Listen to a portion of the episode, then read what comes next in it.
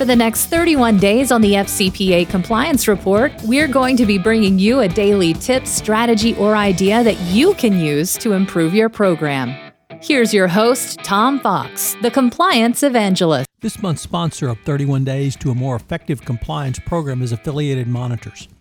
Founded in 2004, Affiliated Monitors provides professional, independent integrity monitoring and ethics and compliance assessments nationally and internationally and across almost all industries.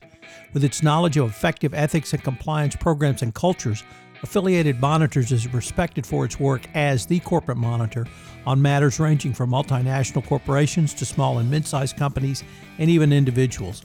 Having served in over 750 monitorships, no one has more experience as an independent monitor than the team at Affiliated Monitors. For more information on how an independent monitor can help improve your company's ethics and compliance programs, visit this month's sponsor, Affiliated Monitors, at www.affiliatedmonitors.com. Code of conduct as an internal control.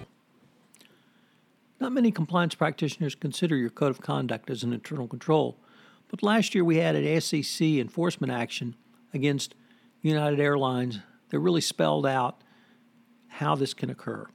So I'm going to take some time to talk about this case because I think it really illustrates how your code of conduct and more importantly, adherence to and exceptions from your code of conduct can act as an internal control or a violation of your internal control.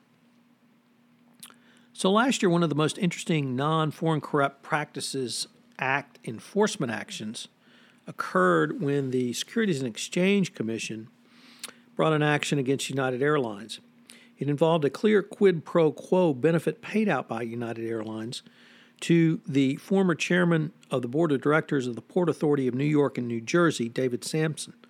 That's the public entity which has authority over, among other things, the United Airlines operations at the company's huge East Coast hub in Newark.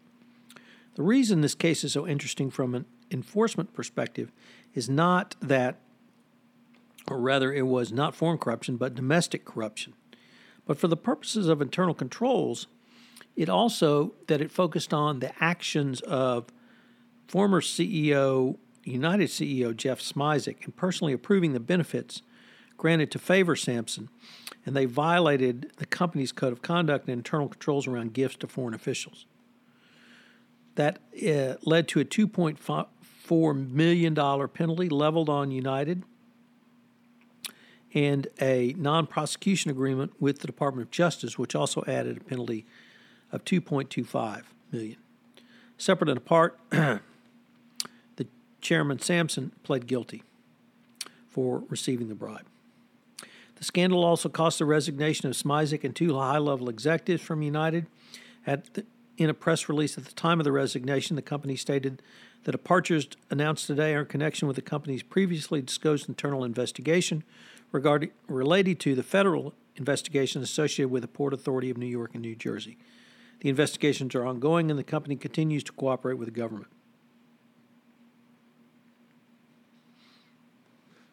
So, the facts were relatively straightforward, yet nonetheless interesting. Uh, a further twist to this fascinating case was that it all came out in relation to the Bridgegate scandal from New Jersey, although it was not related to the original claim that Governor Chris Christie ordered the closing of certain traffic lanes around Fort Lee, New Jersey, to punish the mayor for not supporting the governor. The entire affair involved a flight from Newark to Columbia, South Carolina, the flight was reported to be a money losing route. It was reinstated by United at either the request of Chairman Samson or independently done so by United to benefit, to obtain a benefit from Samson. The reason was Samson had a weekend home at a town called Aiken, South Carolina, which is near Columbia, and was not happy there was no direct flight service from Newark. So he got his direct flight from United. The flight from, um, from Newark to Columbia was a money loser and was derisively termed the chairman's flight.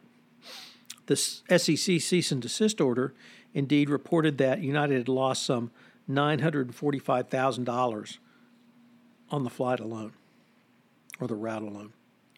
However, at the time, United was in the middle of trying to renegotiate its lease at the Newark airport with the Port Authority. And Chairman Samson demanded this for his approval to approve the lease amendment. The flight from Newark to Columbia was canceled after Sa- Samson resigned as the chairman of the Port Authority. According to the SEC order in the fall of 2011, representatives of United and the Port Authority's aviation department negotiated a proposed agreement through which the Port Authority would lease approximately three acres of land at the airport to United for construction of a new maintenance hangar. The hangar would uh, facilitate United's ability to perform maintenance on incoming flights and new wide bodied aircraft, rather than having them performed at another facility. Based on preliminary assessments and the information available, United estimated the hangar would result in efficient routings that would drive $47.5 million dollars in value to the United Air Network on an annual basis post construction. During this time period, Samson was communicating to a third party his desire that United, United reinstate the chairman's flight. This culminated in a dinner meeting with Smisek and his senior team with Samson. Samson once again pressured for a reinstatement of the flight.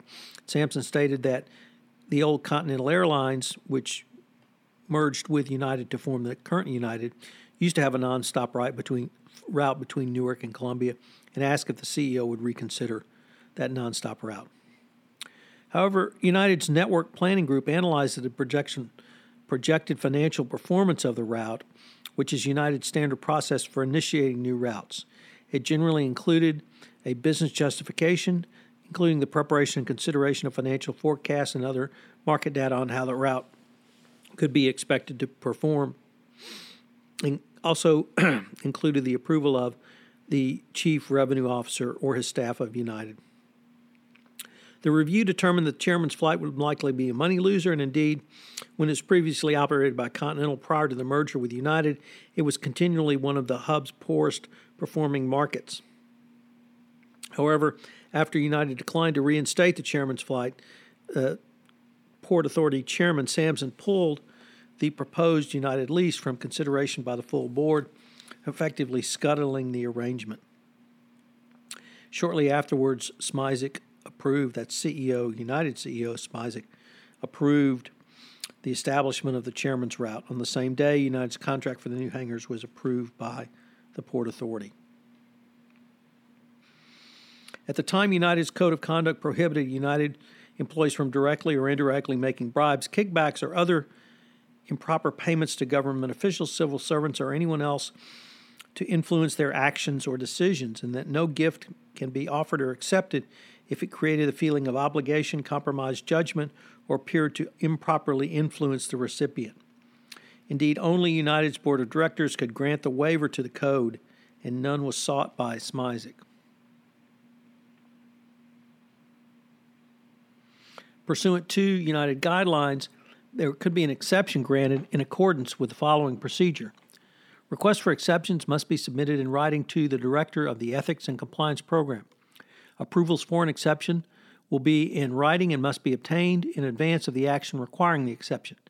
Any exception to the guidelines for executive officers or member of the board of directors may be only made by the board of directors or authorized board committee and must be promptly disclosed to the company's shareholders.